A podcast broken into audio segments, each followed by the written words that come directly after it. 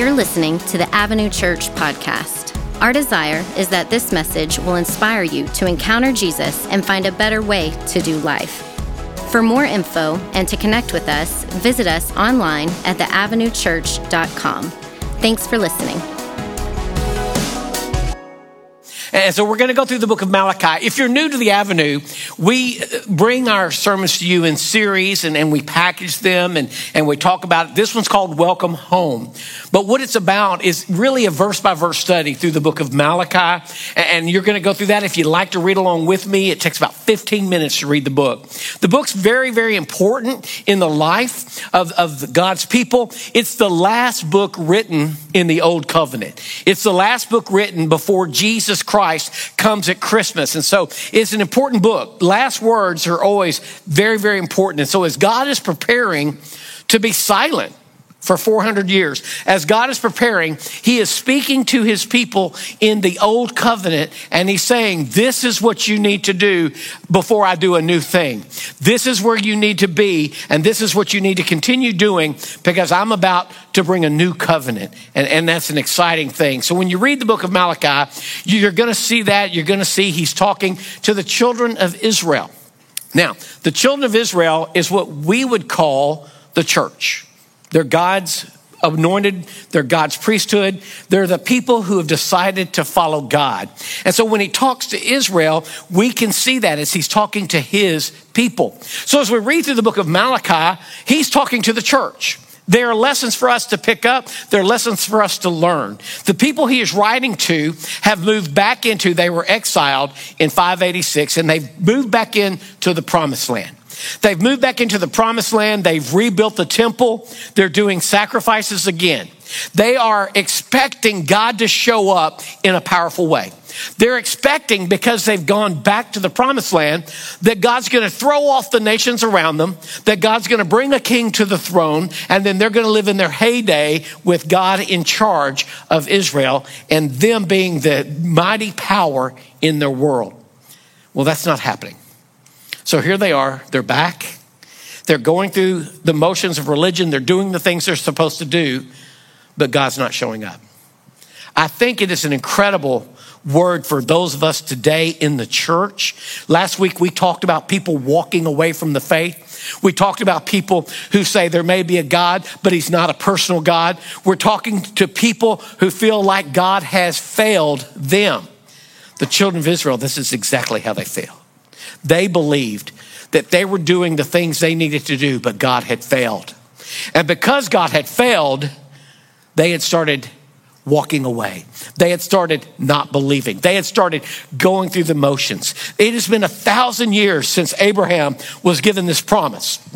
For a thousand years, they've been watching their history play out. They've been watching the things happen. And you got to remember, those of you, this may be new to you. In the Old Testament, the old covenant, we call it, the relationship between God and man. It was God reaching out to man, but it had a very key phrase in it. If my people will obey, then I will bless them. If my people will obey, then I will bless them. That is so important. And for a thousand years they had watched this play out. When they were obedient to God, when they kept his commands, they flourished. They did incredible. They were blessed beyond measure. But as they stopped doing the things they knew, they knew to do, as they stopped obeying God, they would turn to their own ways. There's a verse in the Old Testament all the way through. It says the people started doing what was right in their own eyes.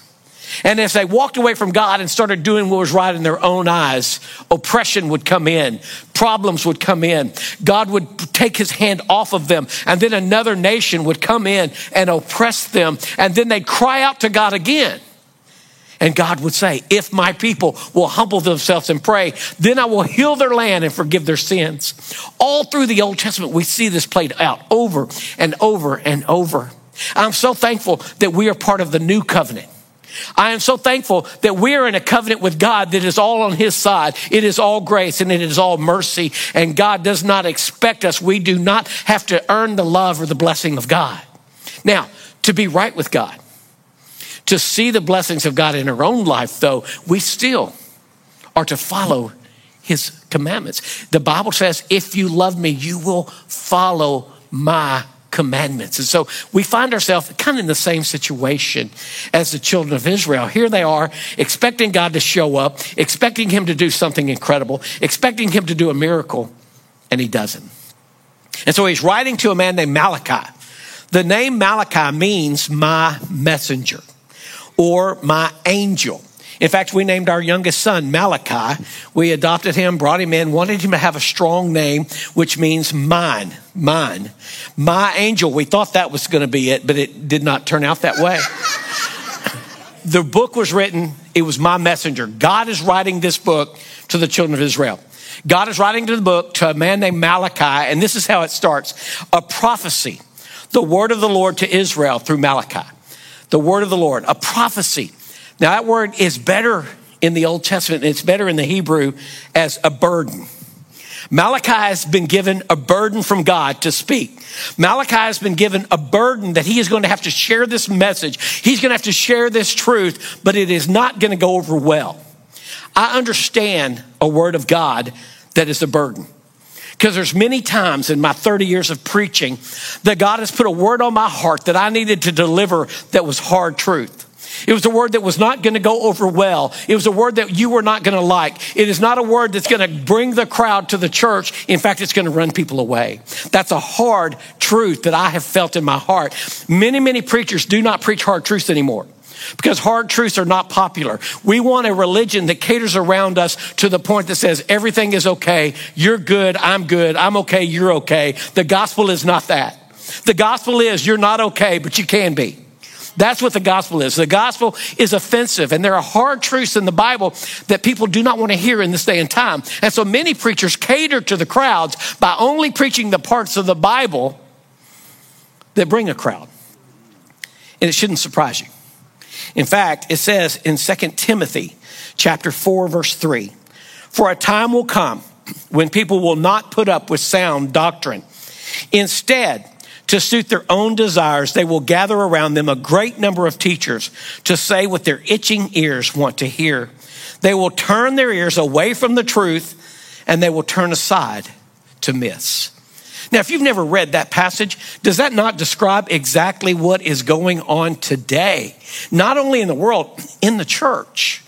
We're gathering around and we're only picking out the parts of the Bible that we like, the only the parts of the Bible that tickle our ears. If something in the Bible doesn't agree with what I think, we throw it out. And we think that's okay. Because God is love and God is, is mercy and God is all those things, and He is. But God is also truth. And so we speak those hard truths. And Malachi is going to bring a hard truth to the people. And as we read through it, we're going to see some of these hard truths in our own life. Malachi's about, about to drop some truth on them that they're not ready for.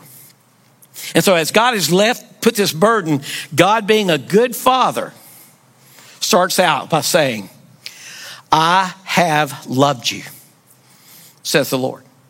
See, God is a good father. Before he corrects, he tries to connect. Before he corrects us, he is coming to us and saying, Listen, I love you. I have loved you. He's trying to connect to our hearts before he disciplines us, before he tells us there's some things that you need to hear. Before he calls this family meeting, he's trying to say, listen, listen, I love you. And I love the fact that they answer him back the same way many of us do. Hmm. How have you loved us? That's not really a question, is it? That's more of an accusation. It's kind of like your wife says, How dumb are you? That's not really a question. That's more of an accusation. And so the people of Israel are looking at God and saying, How have you loved us? It doesn't seem like you love us. It doesn't seem like you love us. You have not been there for us. You have failed us. You have not accomplished the things that we hope. You've not acted in love the way I think you should act in love.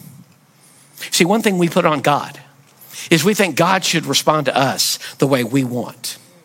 God should respond in loving ways based on our definition, not his definition. We should, God should conform to what we think love is. But here's the great thing about this new covenant we are in. This is an amazing thing to realize God loves you. He doesn't love you more when you show up at church. He doesn't love you less when you go to the bar. He doesn't love you more because you're praying. He doesn't love you less because you're cussing. All of this is an amazing thing to try to wrap our, around, our mind around it. And as my kids grew up, I began to have a deeper understanding of the love of God. Because I love my children. And sometimes they made choices that I did not agree with. Sometimes they made choices that I knew was going to lead to bad things in their life. It never changed my love for them. And when I begin to realize that God is a better father than I am, I begin to understand that even when I do stupid things, God loves me. His love never changes. His love never fails. He is going to be there for me, maybe not in the way I expect, maybe not in the way that I desire.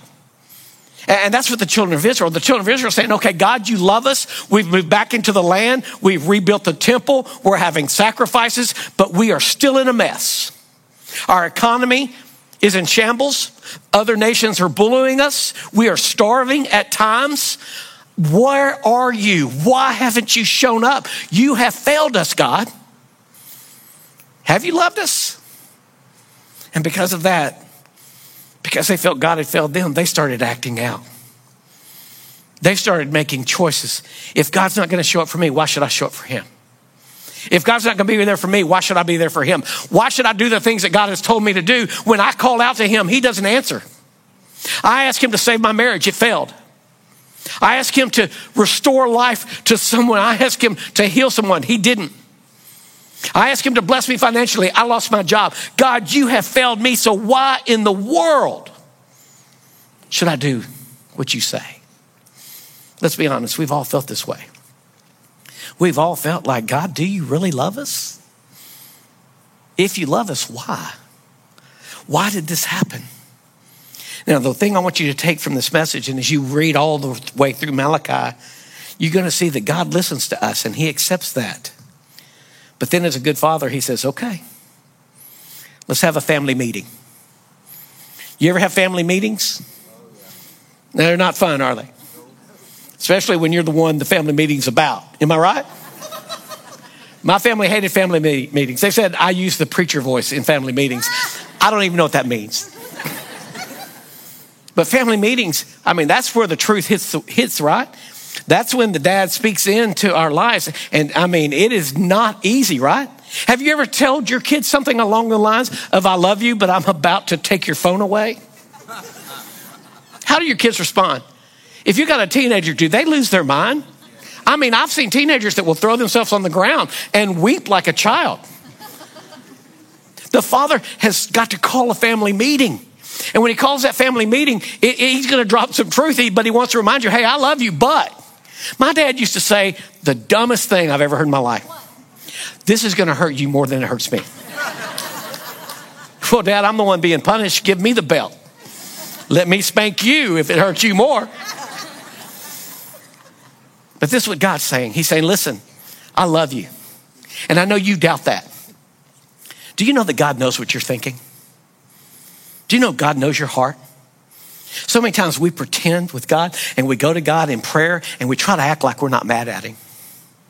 We try to act like we're not disappointed in Him.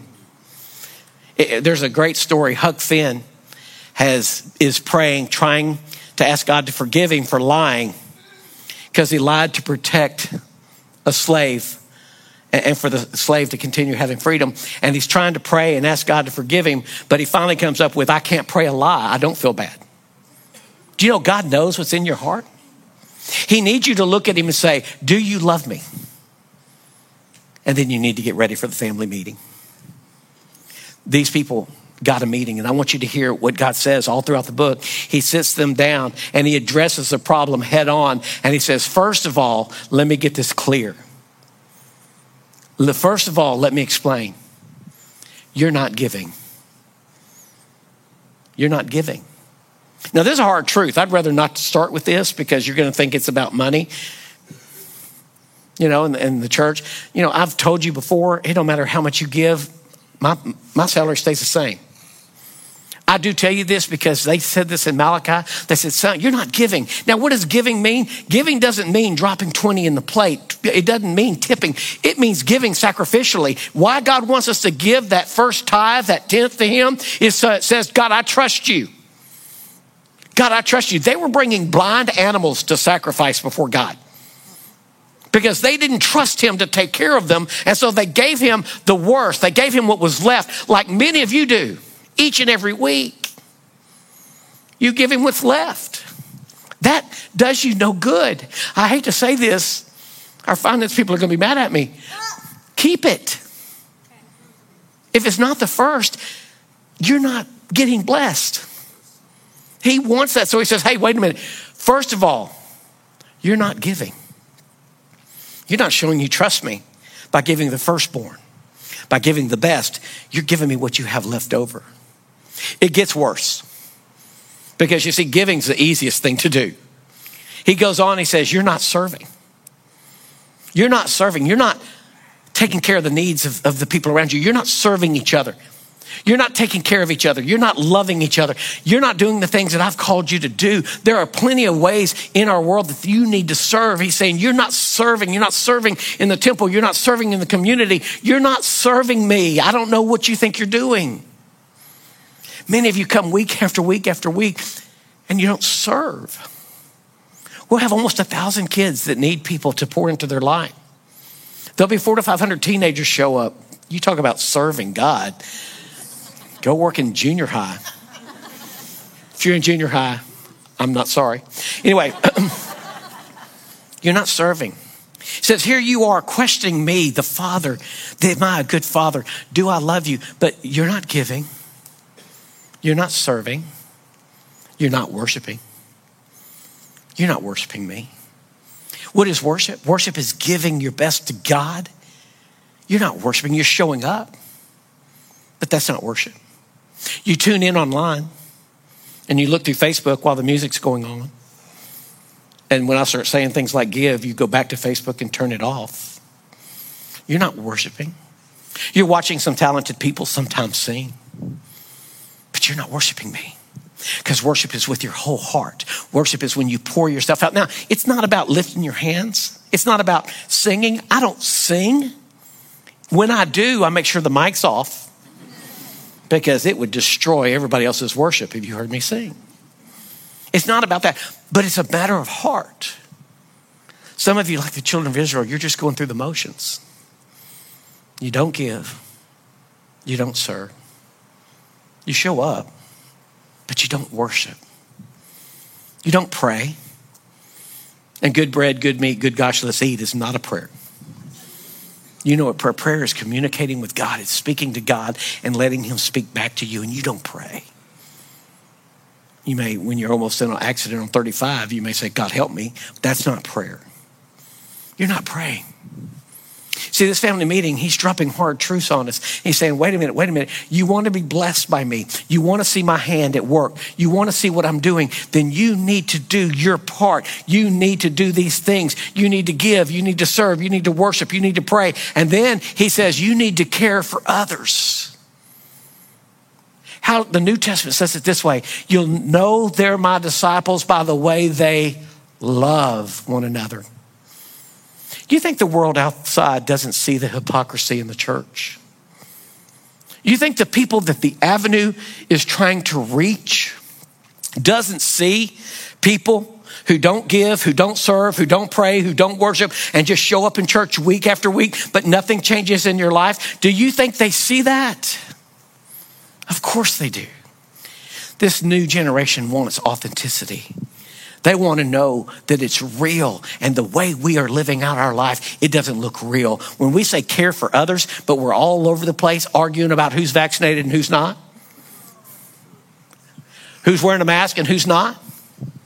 The Bible says we're to care for one another. You need to find somebody that believes exactly opposite of you and love on them. Oh, I can't do that. They're not vaccinated. I mean, you laugh, but let's think about this for a minute. You're to care for one another. Does it look like we're caring for one another? Whatever your belief is, Caring for one another in Christianity is supposed to go beyond political agendas. It's supposed to go on social agendas. It's supposed to go beyond equality agendas. It's supposed to go on racial agendas. All those are wiped away with the love of Jesus Christ. Yes. So has God failed? No. Or have we failed? Are we doing the things that we need to do to see the blessings of God? We're all blaming God for our trouble, crying out to hear from God. So he writes to all of us and it says, You want a word from the Lord? Read the word of the Lord. You want a word? Read. We pick up in this next verse, and this is where it gets very hard. And if I was a lot of pastors, I'd just skip this verse. But I want you to hear what it says. He goes on and he explains, okay, now I loved you. I know you doubt it. Let me show you how I love you.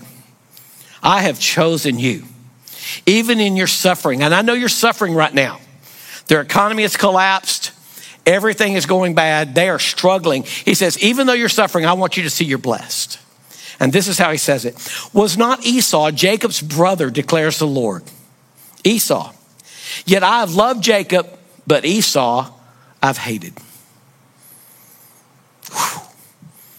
That's a hard verse, isn't it? There's an old pastor that a lady came to him one day and said, Pastor, I really have a lot of problems with the verse that says that God hated Esau. And Charles Spurgeon looked at her and said, Ma'am, I have a lot of problems with the verse that says God loved Jacob. He says, You're blessed. Now, we get caught up on that word hate. But Jesus uses it also and gives us some clarification of what it means. Jesus said, If you follow me, you must hate your mother and father, your wife and your children. Now, did Jesus really mean that if you're a follower, you're to hate your family? No, what he means is in comparison in that relationship, it seems like hate. So he's telling these children of Israel, Jacob's children, He's telling them, I have chosen you. You are blessed beyond measure. I have loved you. I have loved you so much that my love for the rest of the world looks like hate. You're truly loved. Now, maybe you're out there and you're wondering, well, which one am I? Am I Jacob or am I Esau? And that, that gets into a whole great discussion. And we can have that discussion. You can ask that question why does God love some and not love others? Why does God give mercy to some? You see, Jacob was a bad man, just like Esau. Jacob was a sinner, just like Esau. But Jacob had mercy, Esau did not. Why does that happen? I, I truly believe that God knows his children so well that he knows that Jacob and his family's heart would be turned to him while he knew that Esau would reject him. Have you ever asked your kids a question you knew the answer to? Would you like to have ice cream or go to bed? Do they have a choice? But you know, right? So are you Jacob or are you Esau? Well, let me give you a way to understand which category you fit in. Are you listening to this message today? Are you hearing it online? Are you sitting in one of the rooms? If so, God chose you. If so, God loves you. And He's just waiting for you to choose him back. You've got to choose him back. And it gives you that opportunity each and every time you hear the gospel presented. He says, I love you. If you're hearing that ever in your life, it means he's chosen you to love him back. I remember I started dating a girl, second semester, she came in. We'd been dating about two weeks, and I knew that's the one. That's the one I'm going to be with for the rest of my life. I knew I'd never told anybody else I'd love them. Two weeks in, I know it's early. Two weeks in, I'm sitting in the car and I look at her and I say, Dawn, I love you. And she responds? Pray about it two weeks and get back with me. I chose her. Apparently, she hadn't chosen me yet. Now, if you don't know her story, she did choose me, and yesterday we celebrated 39 years of marriage. So it did work out. But I chose her first. Some of you have chose people that have not chose you back. Am I right? I'm sorry. Anyway, I chose her and then she chose me. God, if you're listening to this, chose you. Choose him back. Choose him back. We go on and we move on and we see that God loves us so much and he uses that language. And I want you to see if you're listening, God is calling you. And this is what I want you to hear. Some of you today, you still feel God has failed you. I get that. You want to see things change. But if you want to see things change, you need to take responsibility for your own actions. If you want to see things change, you need to put yourself in the same position at this family meeting. Let's make it personal. If you're disillusioned with God, if you feel God has failed, let's answer some questions. Are you giving the first tithe, the first tenth to Him? Are you serving in your church? Are you serving in your community? Are you helping those in need? Are you worshiping Him? Are you feeling worship deep down where He's worthy of your glory, worthy, of your praise? Are you praying? Are you dialoguing with God? Are you reading His Word? Because that's where you get a word from God. Are you reading the Bible? Are you caring for others? Are you pouring your life out so others can see you? Where are you this morning? If you're disillusioned with God and you want to see things change, take responsibility. Start doing these things and see if God doesn't show up. Because He's a good Father. He's a good Father. He wants you to hear, I love you. I choose you. Now, do you choose me back? For those of you that are listening, I want you to choose God. So I want to pray over you right now. I want you to pray this simple prayer Father God, I don't understand why you chose me, and I don't understand how you love me, but I choose to believe it. I believe that you sent Jesus, and he is the Son of God. I believe he died for my sins and he rose again. And I want to trust you with my life as my Lord and Savior. With that as a prayer in your heart, that means you have chosen him back and a new life begins. Now look at me. Because many in the room, you've prayed that prayer. You've moved back into the land. You've built the temple. You've done all the things that you think you're supposed to do, but God isn't blessing. I just ask you to take responsibility and do the things that He asks us to do, obey His commands, and see if He doesn't show up. Now, for those of you that prayed that prayer, we've got an incredible opportunity next week. We're calling it Life Sunday. It should be New Life Sunday, right? Because you're going to and you're in a new life. You're a child of God. You're no longer Esau, you're Jacob. And because you're a child of God, we want everybody to celebrate that with you, that your old life is gone and you have a new life. And in the rooms, we're going to have baptism set up. And it's going to be an exciting time where you see the gospel played out in those pools as people have given their life to Jesus. And so if that's you today, I want you to get with a connections person in the back, or I want you to get online. I want you to sign up for baptism. And I want you to follow God into this exciting realm. For the rest of us, we're going to follow along in Malachi and we're going to see how much we have in common with those people. We're going to make the corrections. We're going to do the things so we can see the blessing of God. Thank you so much. Look forward to seeing you next week. Thanks for joining us today. Our hope is that this message inspires you to encounter Jesus and find a better way to do life. We'd love to hear from you and get you connected on your journey. Visit theavenuechurch.com slash connect to get started. To hear the latest from us, don't forget to subscribe. See you soon.